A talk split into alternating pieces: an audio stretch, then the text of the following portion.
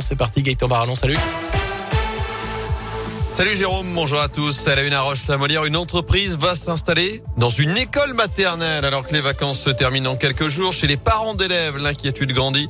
Faut dire que lundi prochain, la société Cap Service, qui aide les entrepreneurs dans leurs projets, doit s'installer dans un espace de coworking au sein même des locaux de l'école maternelle Cousteau. Une pétition pour dire non à ce projet lancée par les parents d'élèves recueille ce matin plus de 400 signatures. Ils s'inquiètent de voir des inconnus déambuler dans l'école et donc côtoyer de jeunes enfants.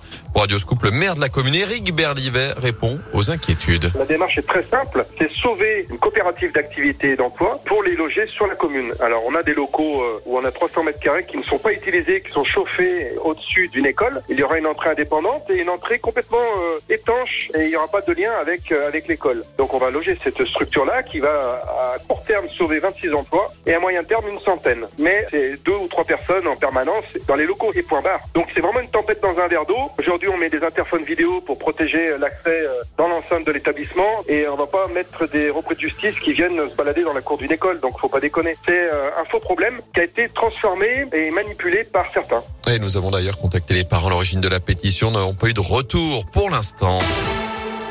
Dans l'actu également, de la prudence pour éviter une nouvelle vague. Les indicateurs de l'épidémie de Covid sont à la hausse depuis quelques jours. Le taux d'incidence est désormais de 61 cas pour 100 000 habitants en France, au-dessus donc du seuil d'alerte fixé à 50.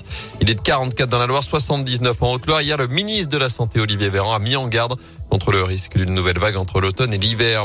Dans ce contexte, la terrasse d'un café, le parvis d'une gare ou encore la place du marché, dans tous ces lieux en extérieur, le brassage des foules est important. Les gestes barrières pas toujours respectés ou obligatoires.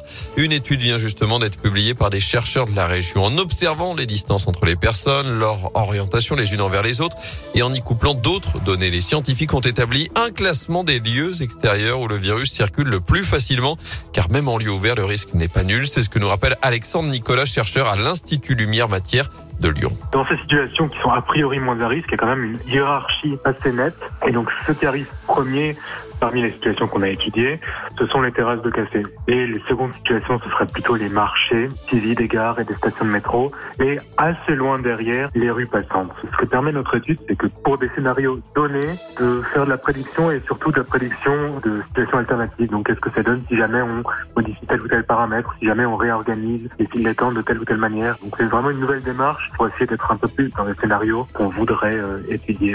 Et d'après cette étude, le fait d'augmenter l'espace entre 2 personnes dans une file d'attente a plus d'intérêt donc que d'imposer des sens de circulation dans une rue, même si elle est très passante. Vous retrouvez plus d'infos à ce sujet sur radioscoop.com. En bref, ils avaient dégradé et pillé des clubs de foot, de pétanque ou encore des locaux de plusieurs communes l'an dernier en Haute-Loire. 2 individus de 21 et 22 ans ont écopé hier d'1 an de prison avec sursis. D'après le progrès, les perquisitions avaient permis de retrouver une bonne partie du butin dans la cave d'un des prévenus et dans une voiture. De la prison avec sursis également pour Madame Adiaouara, ce jeune Malien accueilli pendant 2 ans par un couple de Haute-Loire était condamné hier à 2 mois de prison avec sursis. Il avait notamment présenté un acte de naissance considéré comme faux à la préfecture de Haute-Loire dans le but d'obtenir sa régularisation. Madame Adiaouara, qui est toujours introuvable depuis plusieurs mois, et fait l'objet d'une obligation de quitter le territoire français. Du foot avec l'exploit de Lille en Ligue des Champions. Le champion de France en titre, vainqueur 2-1 sur le terrain du FC Séville hier soir. La course à la qualif pour les 8e de finale est relancée. Le PSG peut faire un grand pas également pour le prochain tour en se déplaçant à Leipzig ce soir à 21h. Le tirage au sort du 7e tour de la Coupe de France ce matin à 11h30. 4 clubs sont encore engagés chez nous. Côte Chaude et Andrézieux pour la Loire, Blavozy et le Puy pour la Haute-Loire.